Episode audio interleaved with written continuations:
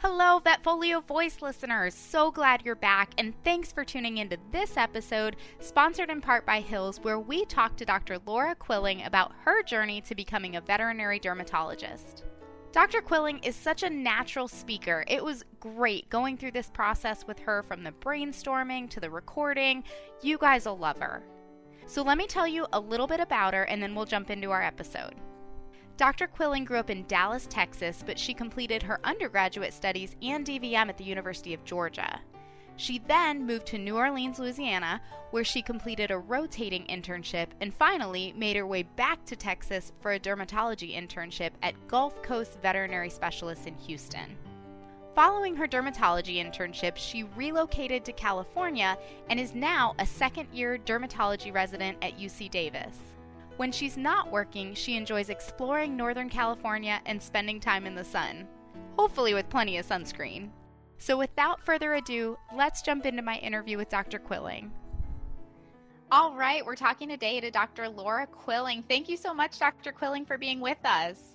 Oh, of course. I'm really excited. I love listening to podcasts. So um, it's really cool to actually be a part of one. oh, wonderful. We're happy to have you. I'm hoping we can start out by telling just a little bit of your personal story about what led you to where you are now. If I'm remembering correctly, you're originally from Dallas, but mm-hmm. you've studied at a few different places on your journey to where you are now. Yeah, so I grew up in Dallas, Texas. And then when I graduated from high school, I moved to Athens, Georgia, where I went to the University of Georgia for undergrad and for vet school. When I finished there, I went and did a rotating internship in New Orleans um, at a private practice. Then I went to Houston, where I did a derm internship at a private practice, and now I'm at UC Davis. I guess I'm two months into my second year of my derm residency. So it's as much as time has crawled past for the past, you know, seven months, it's also weirdly flown by. So, sure. Yes, I can relate to that. Absolutely. And congratulations on starting your second year. Yeah, thank you. It's, you know, so much different than first year. Yeah. It's not, it's not different at all. No, yes, yeah.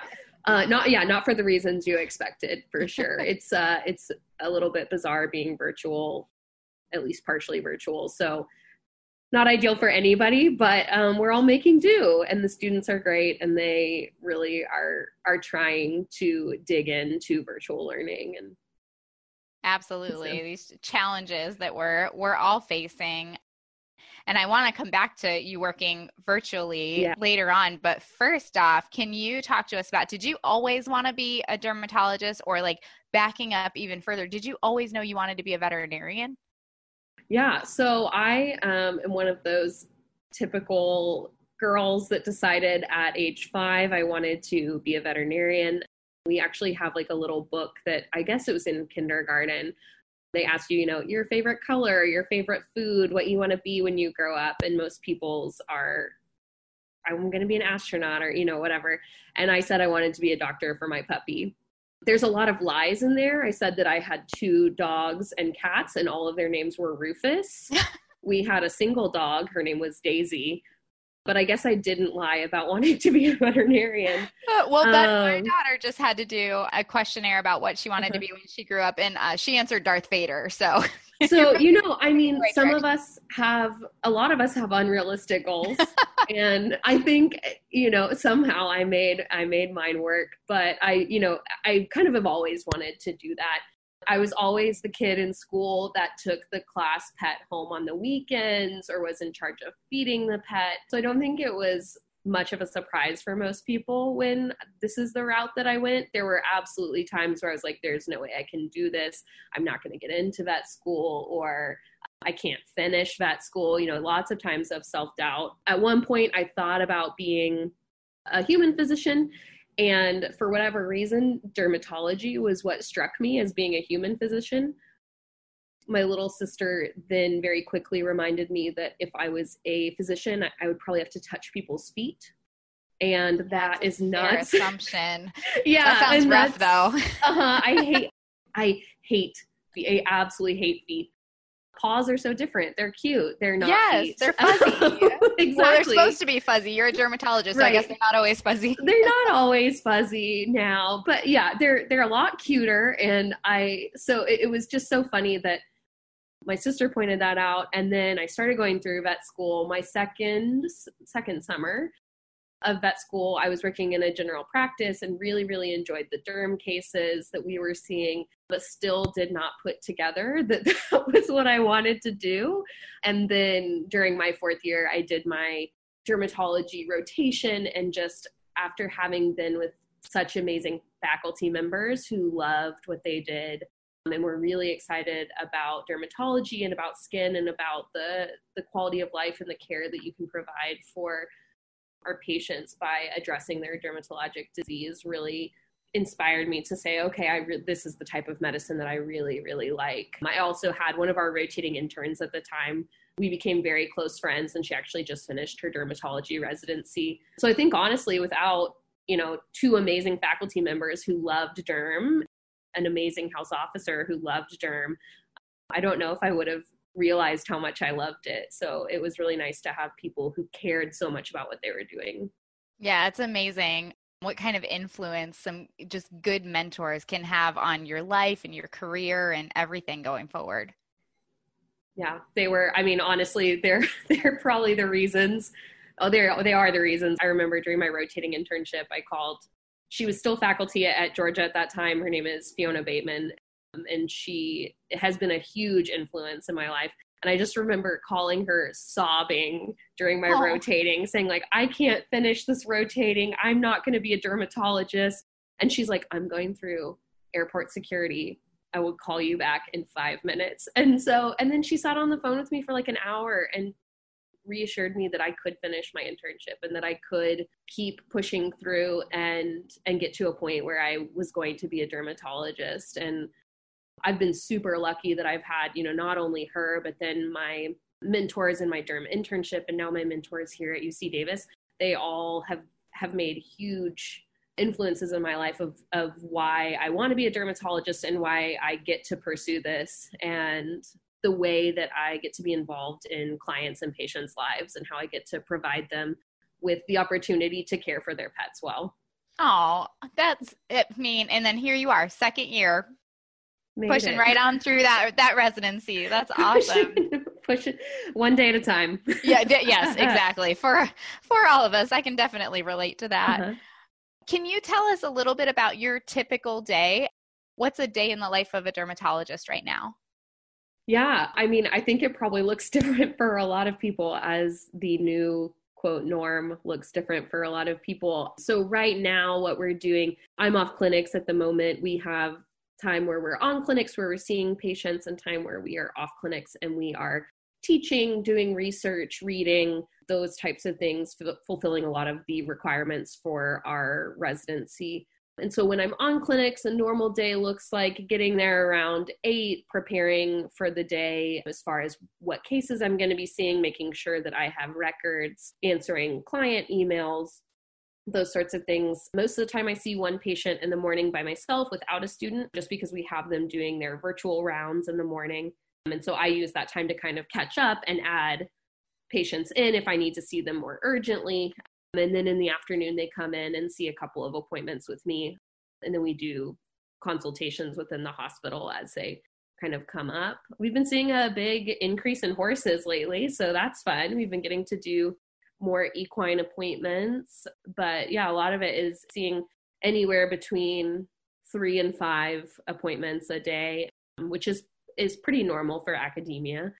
Definitely decreased for our general practice friends and private practice dermatology. They will see a much larger number of patients per day, but with, with academia, that's pretty normal. Um, so we're back to almost full capacity as far as seeing patients go. We're still doing curbside, so we have technicians who bring them into the building, the pets into the building, and then we talk to the owners on the phone. But it's going about as well as I think it probably could be. And then when I'm off clinics, I'm usually reading. I read probably anywhere between like five and 10 articles a week, as well as a book chapter. I'm in the middle of trying to publish a case report. And then you know working on like my research for publication for my residency requirements. Yes with the curbside for us as well. And you're right very busy in general practice and still doing the curbside. So yeah i'm with you about about as well as it could be going all things considered. We're hanging in there. Let's circle back around to your mentors real quick because i feel like that's something that's really important to you to talk about so, can you elaborate a little bit more on the role that your mentors have played in your career to this point? Yeah, definitely. So, you know, I, I mentioned Fiona Bateman, amazing, amazing human. She's just a wonderful dermatologist, wonderful person. And then moving on, having my derm internship with three amazing mentors at Gulf Coast Veterinary Specialists in Houston. They, I think that was, especially those four people, including Fiona, were for people who really invested in me as a human and not just as a doctor. There were lots of times spent just talking about you know what my goals as a human were what what i was doing on the weekends you know spending time with my family how visiting my family was um, and so they were really really investing in in who i am and i think a huge part of that is recognizing that well-rounded people people who are investing in their wellness and investing in things outside of work often are better doctors. I know the times where I've felt the most overwhelmed, the times where I've felt, even if I was well supported, but maybe didn't feel as well supported or, or was struggling the most, have been times where I haven't had any sort of balance. And so just having those mentors who really wanted balance for themselves but also wanted balance for me and then coming to to UC Davis where again I have three amazing mentors who I honestly get to call friends as well. It, one of my faculty called me the other day on a Saturday morning just to see how I was, not to ask how work was, not any of that, just to see how me as a human was. and how great. I had, yeah, she, she's amazing. I mean, they all three are amazing. We're really, really lucky, but they're they're wonderful people but you know asking okay you know mental health wise how are you handling the pandemic and the way things are changing and not being able to see your family and and all of those types of things. And so them recognizing it you know and me recognizing yes these are my mentors but they're also humans who struggle too. And so having them invest in me and me try and invest in them as well i think it makes all of us better. I know it makes me a better doctor and i think it makes our dermatology service a better service. We're providing more to our clients, more to our patients, um, and more to our colleagues within the hospital, where we're we're able to say, okay, you know, I can tell that the people working with me care about me, care about what we're doing, and by kind of spreading that load and checking in with each other, we're all able to do a better job. I've been using the terminology work life integration lately because it's very rarely a balance. I feel right. like usually something is taking priority over something else. But yeah, that integration to be a whole person. Right. And I think, you know, I, I say balance, but I think really probably what I mean is integration of that I, I don't ever really check myself out from work totally but how do I make my work something that is, you know, investing in me as a human and then I'm investing kind of my humanness into my work as well. So I like that integration better than balance. I like the way you put that too, that, you know, if you invest in yourself as a human, then you can give that back in a work setting. So, yeah, we think we're speaking the same language. Yeah. What's one thing you feel like you've taken away from all of these wonderful people in your life that you think all veterinarians and veterinary professionals should know and remember? Oh gosh, yeah, that is a really good question. I think, you know, one thing that that has really been on my mind a lot more lately is like it's okay to ask for help and it's okay to have hard days and to admit that it's a hard day and that maybe you're not doing great today. I know having talked to a lot of my best friends from vet school are in general practice. And I was talking with my best friend yesterday on the phone, and she just said, I am so worn out. I need help. And a couple months ago, she went to her her boss and said, Hey, like, I really, really need the I need extra support. And they ended up hiring another veterinarian. And she was saying yesterday how big of a blessing and how much help that had been and how much lighter her load was, even just by expressing that hey, this is hard. And I, I've talked to so many classmates in the past couple of weeks that I think everybody is feeling a little bit of the compassion fatigue right now with the way that we're doing curbsiding. You know, we say, okay, things are going as well as they could be right now.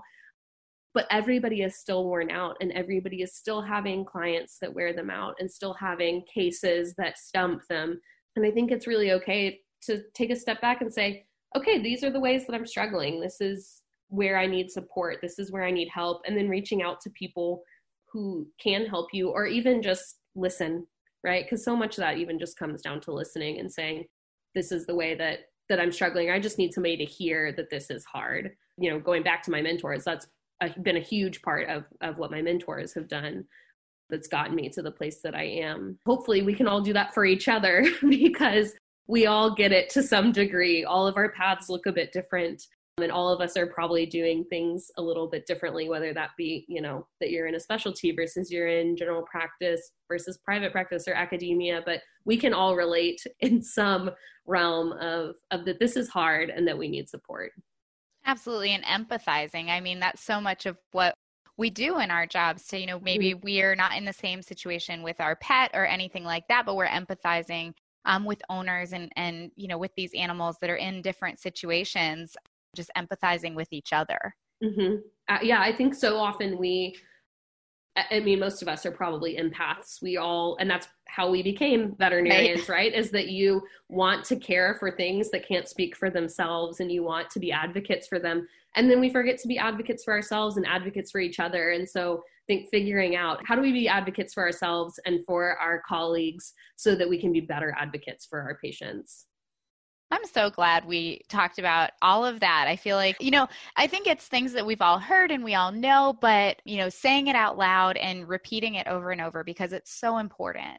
Mm-hmm. Oh, and it's really hard to put into practice too. You know, I'm still figuring out what that looks like for sure, especially with, you know, a lot of my kind of wellness things that I normally would do, like running I've not been able to run because we've had hazardous air from fires up oh, here, gosh. you know. So so I think it's figuring out how to adapt to the situation and then you know grow with that and be support other people and reach out for the support that you need as well.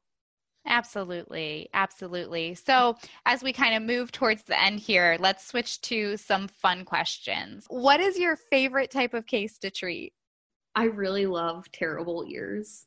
Oh goodness. Like I'm kind of crazy in that way. I like really bad ear cases are ones that make me excited.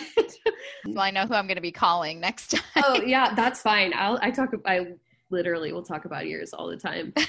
I especially like you know, because you start off, yeah, the ears are the problem, and then you actually say, okay, well, what's the real problem, right? Because there's going to be an underlying cause. And so then figuring out what that underlying cause is can be a little bit of a puzzle of trying to say, okay, well, you know, I have XYZ options as far as management and how do I put those pieces together to figure out the best way to manage this case. So I really like those. I really like immune mediated skin disease. I don't like difficult pemphigus cases, but because they just can be so hard to manage. But um, I really like, you know, sterile nodular diseases. A lot of the things that they all get funneled to us and so we see them with some frequency but they honestly are you know uncommon diseases. Sure sure. Absolutely. I've talked to a couple of dermatologists recently and i always mm-hmm. have this question because i picture the dermatologists in my area getting referrals from me and you know like banging their head against a wall and going like come on fleming. What is one thing about dermatology you wish that all veterinarians who are referring to you would know when we're treating these cases and one thing you wish that we would all keep in mind? Do cytology first. Okay, good Always advice. do cytology first. the number of cases I get where they're like, so we started treating the pyoderma. Well, based on what? Well, it looked like it had a pyoderma. Well, did you do a cytology? No. Okay, so do you know that it had a pyoderma? No. Okay, oh so gosh, were we treating we would the totally have this conversation.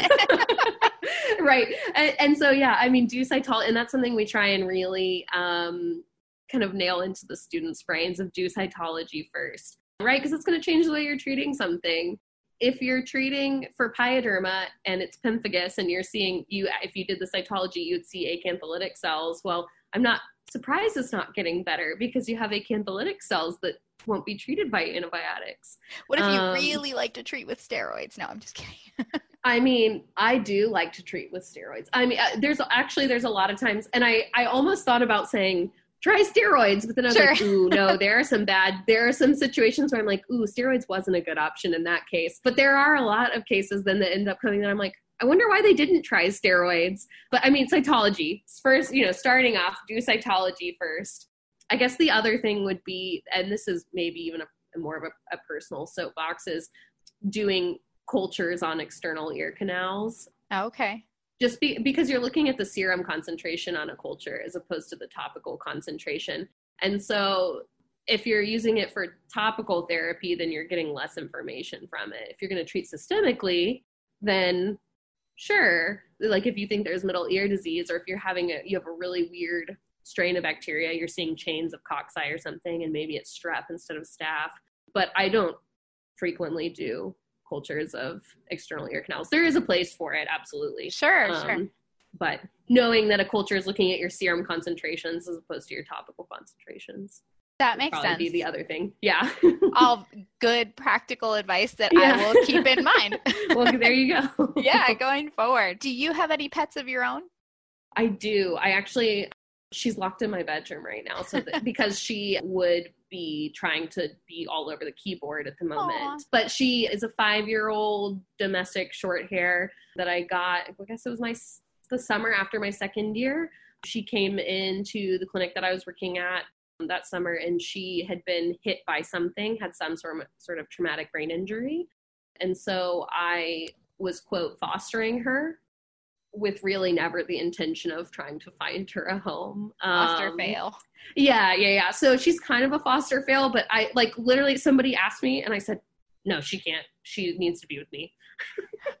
yeah. So, so not, um, not a foster fail. There was, a, it, it sounded good to say she was a foster, but there was right, exactly. But there was never really, she never really was going to go anywhere. But she's, I mean, she's your your typical bratty cat. She doesn't like other cats. I I was it ended up being a foster. I I had a a kitten that was going to get euthanized for a ringworm, and so I took it um, with the intention of having two cats, but she could not handle a housemate.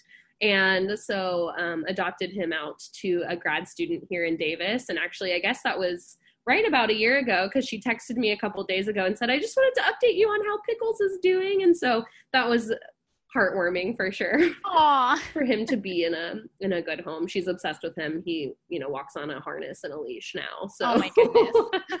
I love it. Yeah.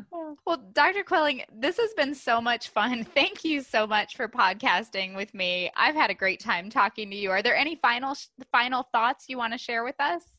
No, I mean, I, I agree. I like podcasting too. It's a fun, you know, dip my toes into it thing. But no, thank you so much for having me. I'm just excited to be a part of it and to, you know, get the opportunity to share my experience with people. So wonderful. Well, thank you again for being with us today. Yeah, no problem. And hopefully we'll talk soon. that sounds good. That sounds good with all of my horrible ear cases. Perfect. Dr. Quilling, it was truly a pleasure talking to you. Thank you for joining us, and thank you to Hills for sponsoring this event. If you'd like to find more episodes like this, click on the Education tab on Vetfolio's website. As always, we'd love to hear your input on this session as well as ideas for topics you'd like to hear from us in the future. Feel free to reach out to me at dvm at vetfolio.com. You can also visit my Facebook page at Dr. Cassie DVM, and you can find me on LinkedIn. And remember, if one animal is better off because of you today, it's a great day. Bye, guys.